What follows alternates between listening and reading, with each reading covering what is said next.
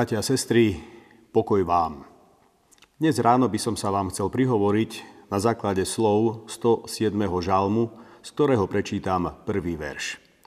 Ďakujte hospodinovi, lebo je dobrý, lebo na veky trvá jeho milosť. Amen. Milí priatelia, milí diváci, keď som bol ešte malý chlapec, rád som v televízii pozeral príbehy o bambulke a dedovi Jozefovi.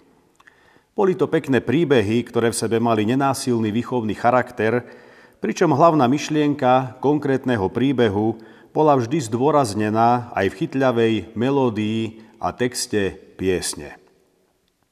Po mnohých rokoch, keď som vyrástol a narodili sa nám deti, som sa k bambulke a dedovi Jozefovi vrátil zas tentokrát už na DVD.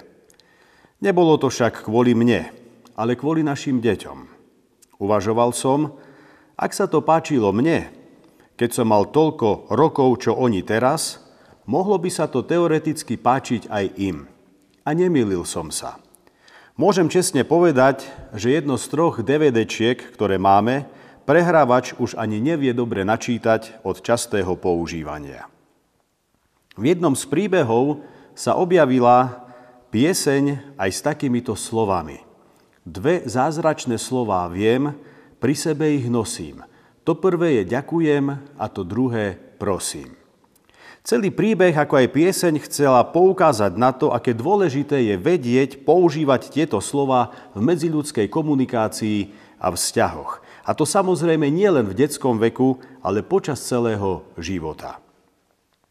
Bratia a sestry, zrejme každý rodič či starý rodič, ktorému záleží na tom, aby mu jeho dieťa či vnúča nerobilo hanbu, si dá záležať na tom, aby jeho potomok tieto slovíčka nielen poznal, ale aj používal.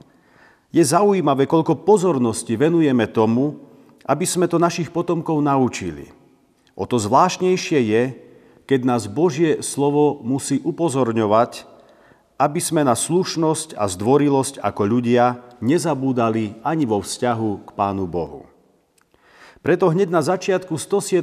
žalmu stojí výzva Ďakujte hospodinovi. Bolo by určite zaujímavé, keby niekto medzi ľuďmi spravil anketu s jednoduchou otázkou.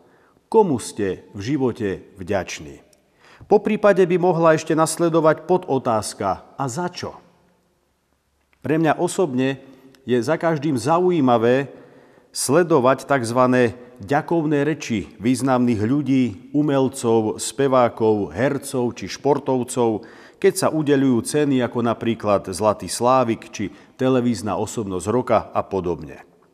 Ľudia vtedy zvyknú ďakovať svojim manažérom, producentom, režisérom, kolegom, životným partnerom, rodičom, sponzorom, osudu, šťastnej hviezde a ešte kade komu či kade čomu. No len minimálne, ak vôbec sa objavujú aj slova vďaky na adresu Pána Boha. Človek to neraz berie tak, že všetko, čo má a čo dosiahol, je predovšetkým jeho vlastná zásluha – že je to výsledok predovšetkým jeho driny, námahy, cvičenia, odriekania, seba obetovania sa, šikovnosti a podobne. Niektorí za svojim úspechom možno vidia aj výrazný Boží podiel v podobe talentu, ale ďakovať na verejnosti Pánu Bohu, to sa dnes ako si až tak nenosí. Človek si teda ako si odvykol prejavovať vďačnosť Pánu Bohu. Namiesto toho radšej poďakuje osudu, náhode, životnému šťastiu či optimizmu. Je vďačný neraz iba sebe samému. Výzva Ďakujte hospodinu má teda svoje opodstatnenie dnes viac ako inokedy a do značnej miery sa pre mnohých ľudí stáva istou formou obžaloby. Vyvstáva snad len otázka. A za čo mu máme byť vďační? Autor žalmu nám hneď v druhej polovici verša dáva aj odpoveď. Lebo je dobrý, lebo na veky trvá jeho milosť. Drahý brat, milá sestra, skúsa dnes rozpomenúť, keď sa ohliadneš na prežité roky svojho života, kedy vždy bol k tebe hospodin dobrý a kedy bol milostivý či milosrdný. Určite tých chvíľ nebolo málo. Keď si však spomenieš aspoň na niektoré z nich, neostaň chladný. Ďakuj hospodinovi. Nie preto, že sa to patrí, že ťa dobre vychovali, ale preto, lebo takto cíti a vníma predovšetkým tvoje srdce, ako niečo prirodzené, čo nemôže byť ináč. Bratia a sestry, autor dnešného žalmu nám prináša svoje osobné svedectvo o hospodinovi. Vo svojom živote ho vníma ako dobrého, ako toho, ktorého milosť trvá na veky. Stačia iba tieto dva fakty. Je dobrý a milostivý. Je dobrý, lebo nás miluje, takých, akí sme. A je milostivý, lebo nám odpúšťa a preukazuje nám milosrdenstvo deň čo deň. A tým je povedané všetko. To je pre žalmistu dostatočný dôvod na to, aby tohto Boha verejne oslavoval, chválil ho a bol mu vďačný. Milý priateľ, ako Boha vo svojom živote vnímaš ty? Aké svedectvo života o ňom prinášaš? Je aj tvoja skúsenosť s Bohom taká, ako tá žalmistová? Je aj tvoj Boh dobrý a milostivý voči tebe? Ak áno, ďakuj mu za to.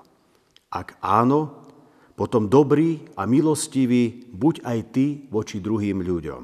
A to bude to najkrajšie svedectvo tvojho života pre okolitý svet. Pán Boh nech nám tom všetkým pomáha. Amen. Pomodlíme sa. Drahý Bože, môj nebeský Otče, ďakujem Ti, že si dobrý a že Tvoja milosť trvá na veky. Ďakujem za to, že si dobrý aj voči mne a že Tvoja milosť platí aj pre mňa.